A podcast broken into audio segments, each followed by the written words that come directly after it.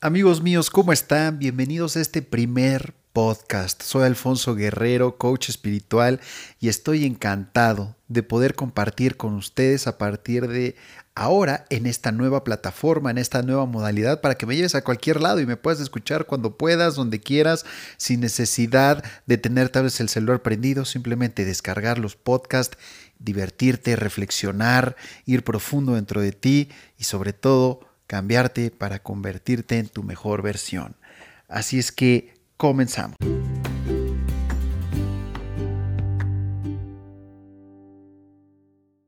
El día de hoy, queridos, les traigo un temazo y es sobre la resiliencia, un término que ha sido utilizado en estos últimos dos, tres años de una forma como muy habitual por muchas personas.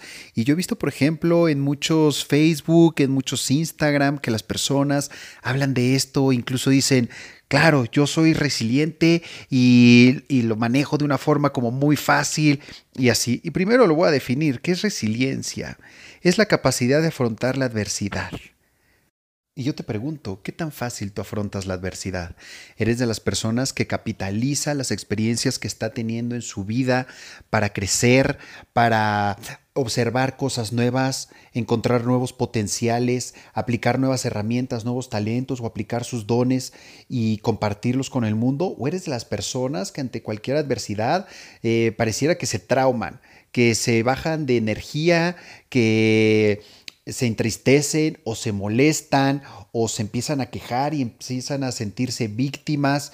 ¿De qué tipo de personas eres? Porque si eres de las personas que se toma las cosas de forma personal, por ejemplo, y que sufre por ello, y que está en contra de lo que los demás dicen o los cambios de planes, y no sabes fluir con ello, no sabes capitalizarlos, entonces no te estés contando cuentos, no te estés diciendo que tú eres resiliente y que tú eres como muy bueno para esto de la adaptación, porque la realidad es que es una habilidad que yo creo que muchas personas nacen con ella y hay otros que las desarrollan, que desarrollan esta habilidad que es magnífica, adaptarse a lo que está sucediendo en su entorno y capitalizarlo.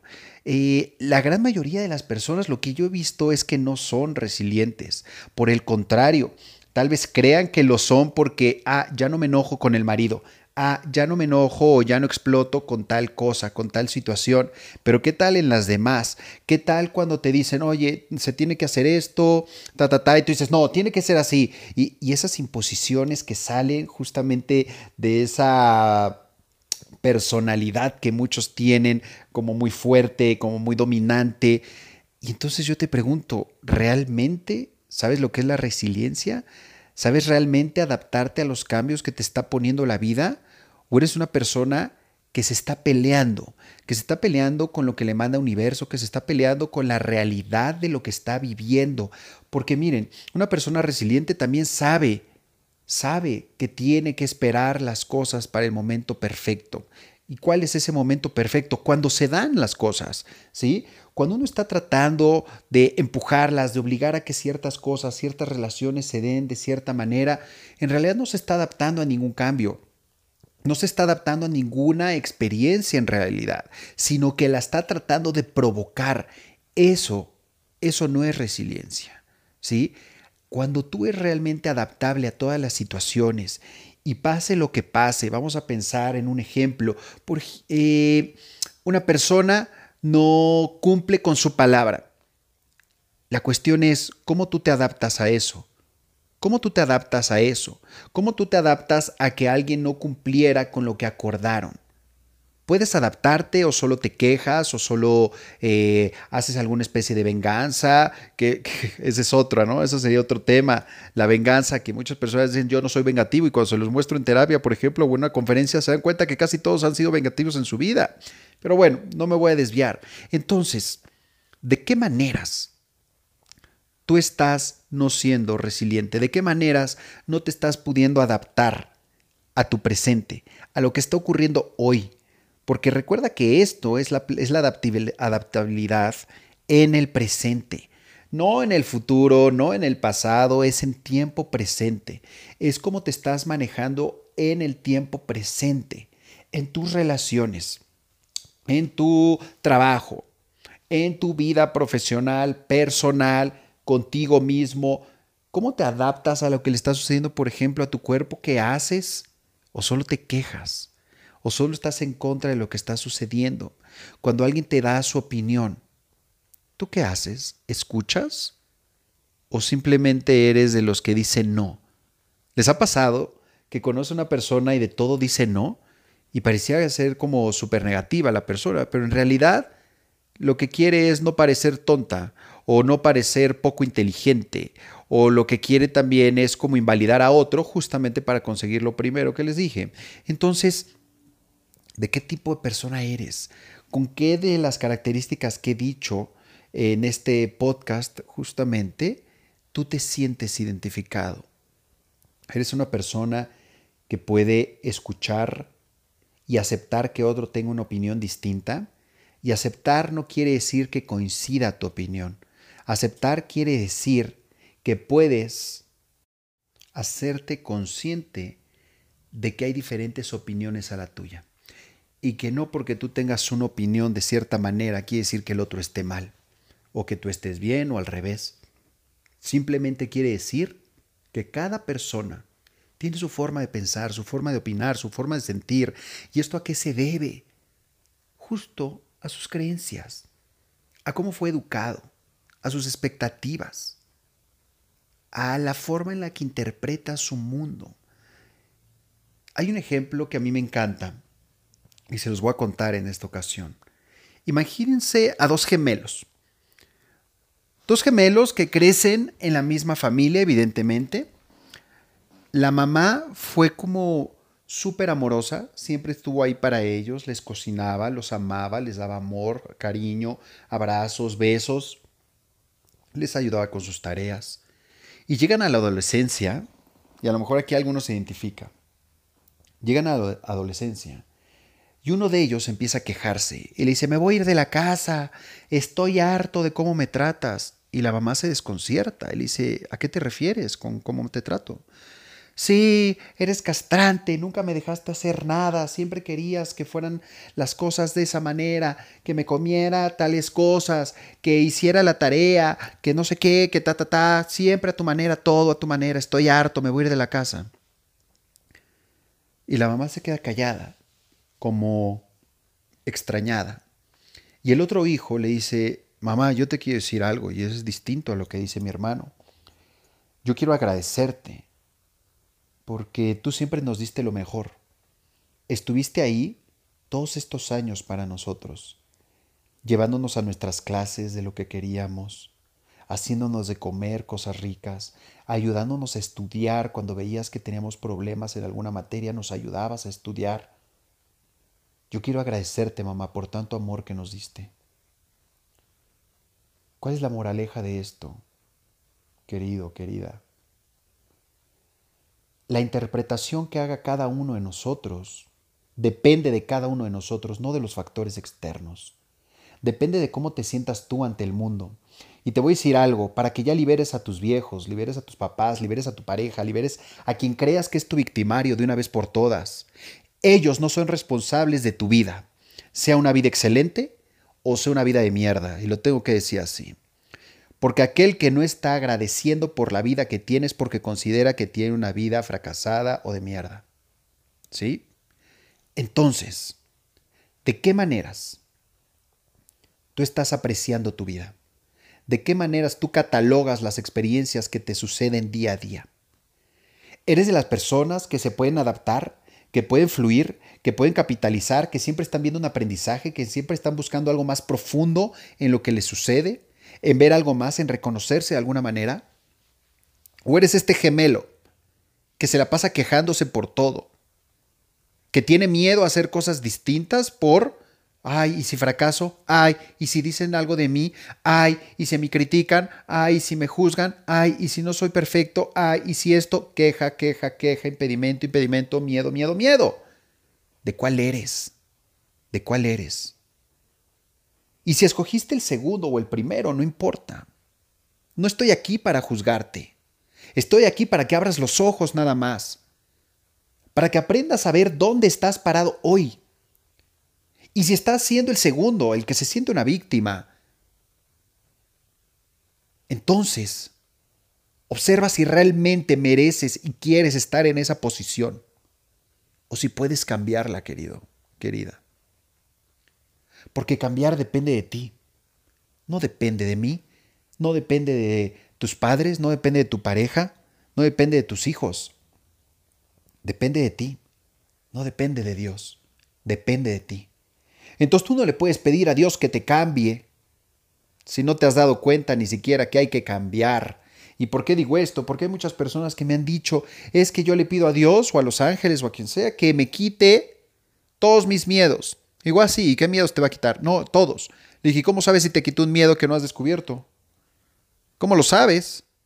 Si ni siquiera lo conocías, no te pueden quitar algo que desconoces. Y de hecho el miedo se quita cuando lo confrontas, desde mi percepción obviamente. Hay personas que viven con miedo toda su vida y deciden tratar de ignorar ese miedo, tratar de no hacerle caso. Pero ¿qué ocurre? Nunca lo confrontan, nunca van más allá, entonces nunca se atrevieron a dar ese paso. Y son personas que llegan al final de su vida y dicen, ¿y si hubiera? ¿Y si hubiera hecho esto? ¿Y si me hubiera atrevido? ¿Y si le hubiera dado esos chocolates a esa niña? ¿Y si le hubiera dado ese primer beso a tal persona? ¿Y si hubiera hecho esto? ¿Y si hubiera trabajado en tal lugar? ¿Y si hubiera dicho que sí? ¿Y si hubiera dicho que no? ¿Qué pasaría si mejor aprovechas cada experiencia que llega a tu vida? Y la aprovechas y das lo mejor de ti. Y entonces te pregunto, justo con lo que empecé este podcast, ¿te consideras una persona que se adapta al cambio, resiliente o no? Si ya viste que no eres así, Perfecto, vamos a practicar para que seas así. Vamos a practicar. Y lo primero que vamos a hacer para practicar, si es que quieres realmente meterte, adaptarte, es lo siguiente, vamos a romper esos límites mentales. ¿Y cuál es el primer límite mental que casi todas las personas tienen? Es, ay, si me duele algo me quejo. Vamos a hacer lo siguiente y vamos a poner a prueba el cuerpo. Te vas a sentar inmóvil. Inmóvil. ¿Sabes lo que es inmóvil? Sin moverte. Nada. Y lo vas a hacer solo por 10 minutos. Entonces vas a poner la alarma de tu celular o el cronómetro 10 minutos a que suene el temporizador, a que suene 10, en 10 minutos. Ajá. Y no te vas a mover. Si te duelen las piernas, te aguantas. Si te pica la cabeza, si te pica cualquier parte del cuerpo, te aguantas, no te mueves. Cuando te des cuenta de que después del dolor viene la paz, y después viene otra vez el dolor, y después viene otra vez la paz o la relajación, te darás cuenta que tú pudiste estar como un observador ante eso que estaba sucediendo. ¿Eso qué quiere decir y cuál es la práctica justa de hoy? que tú decides si eres una persona reactiva o no reactiva ante lo que sucede, si eres desagradecido o agradecido, si cultivas el amor o el sufrimiento en ti. Cualquiera que sea tu respuesta, siempre puedes observar, siempre puedes observar y volver a decidir. Y es entonces cuando las cosas empiezan a revelar ante ti cuando tienes la capacidad de frenarte y de observar, de convertirte en este observador de lo que estás sintiendo. Y si te fijas, yo en ningún momento dije, vamos a bloquear la emoción que sea. No, no. Es vamos a observarla. ¿Y qué es lo que no vamos a hacer? Reaccionar ante ella. Solo observarla. Con esto, ¿qué va a ocurrir? Te vas a dar cuenta que puedes adaptarte a lo que suceda te vas a dar cuenta que puedes adaptarte. Y que después de una tormenta siempre viene la calma. Y después de la calma va a venir otra tormenta. Y luego otra vez la calma. Así es la vida.